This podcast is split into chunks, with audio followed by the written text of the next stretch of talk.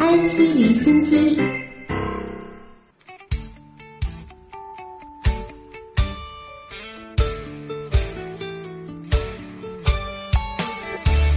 IT 离心机，一起来关注科技热点。26号下午，围棋人机大战的团队赛开场，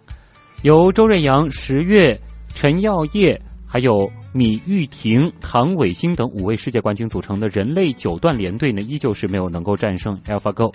北邮教授刘知勤表示，根据资料 ，AlphaGo 能够计算50步，走得深就不能看得广，50步的深度、广度呢必受影响，有些招会忽略。而且呢 ，AlphaGo 的弱势还是复杂局面见得较少。他表示，明天柯洁唯一的机会呢，还是要将局面给复杂化。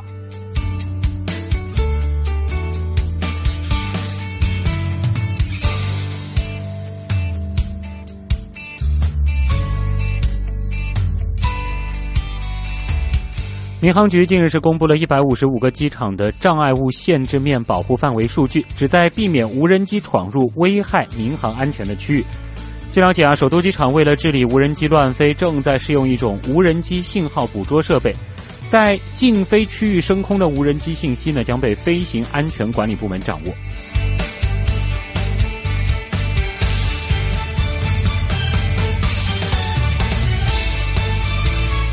太空探索方面，美国国家航空航天局喷气推进实验室研究团队在25号的时候宣布，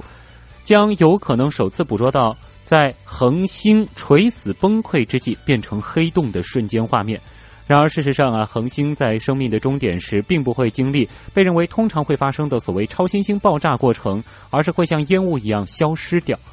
距地球2200万光年的一颗星球呢，大约是位于漩涡状星系处，质量呢大约是太阳的25倍。这颗星球呢已经变为所谓黑洞的状态，但是呢它依然是还能被观察到。 NASA 利用位于美国西部亚利桑那州的巨型双眼望远镜，曾经观测到其在超新星爆炸过程中突然停止的画面。之后呢 NASA 虽然想用2台哈勃望远镜同时来追踪其后续变化，但恒星突然之间消失，根据观测已经成为了黑洞。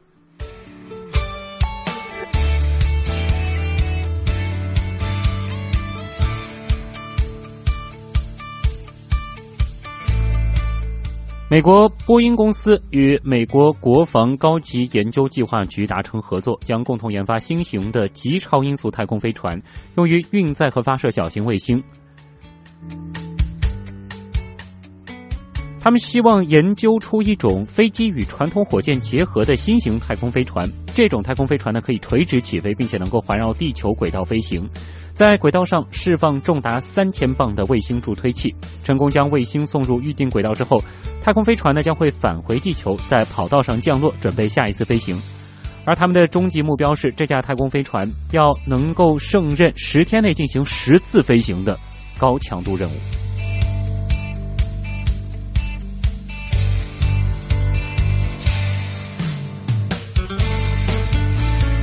继续来关注 IT 产业的消息。网络安全公司 Rapid7 的研究人员27号称，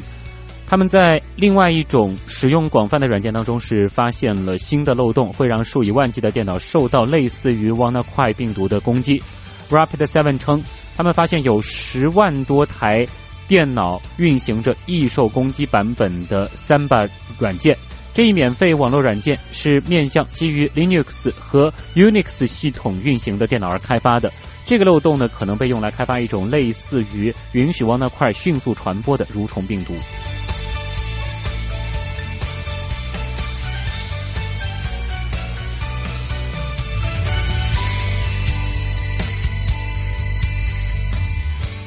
第3届共识大会近日在纽约举行，在会上经过热烈的讨论，来自全球21个国家的56个数字货币公司就比特币扩容问题达成共识。比特币网络受制于区块的大小，目前呢每个区块1兆的区块大小，目前处理能力呢大约是20万笔交易，这已经无法满足不断增加的交易需求。经过长时间的讨论，这个分歧终于是达成了共识。在 SegWit 加2兆扩容解决方案中， SegWit 激活阈值设为 80%，并以 Bitful 作为信号发送方式，在6个月内执行硬分叉，将区块大小扩至2兆。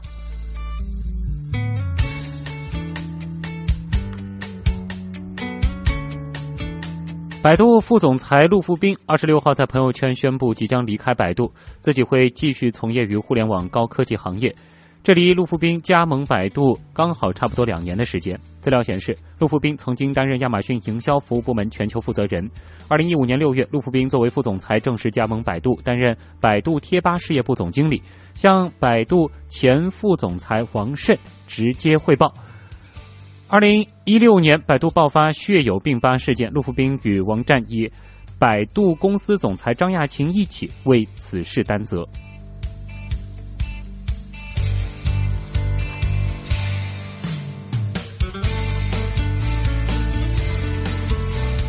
根据彭博社报道，阿里巴巴计划在饿了么10亿美元的融资中领投。 此次来自阿里巴巴和蚂蚁金服的融资将使得饿了么估值55至60亿美元，从而与腾讯支持的美团点评进行竞争。去年4月，饿了么宣布获得12.5亿美元的投资，阿里巴巴和蚂蚁金服分别出资9亿美元和3.5亿美元。阿里巴巴在饿了么占股27.99%，是最大的单一机构股东。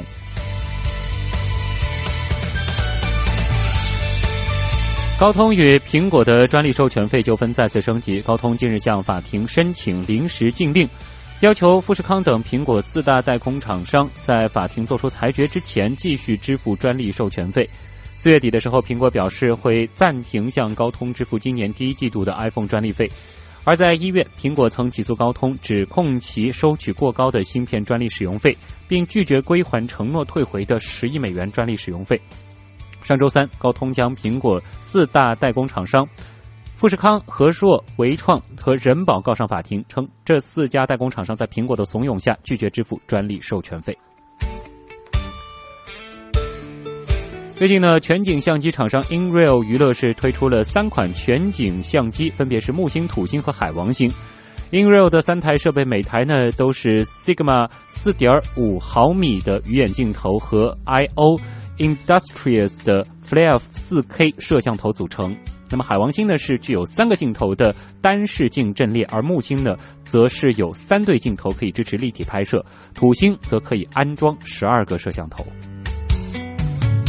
所谓电影级啊！汽车产业方面呢，最近通用汽车被指控在自己生产的柴油卡车上是安装了欺骗装置，用于在尾气排放测试过程当中隐瞒实际数据，从而达到蒙混过关的目的。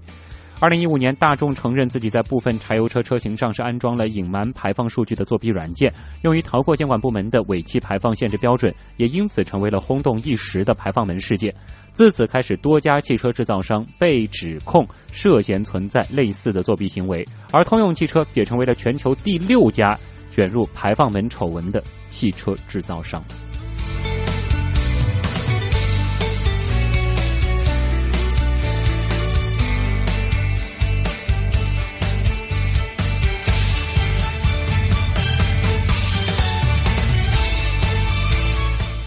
以上是这一时段的 IT 离心机。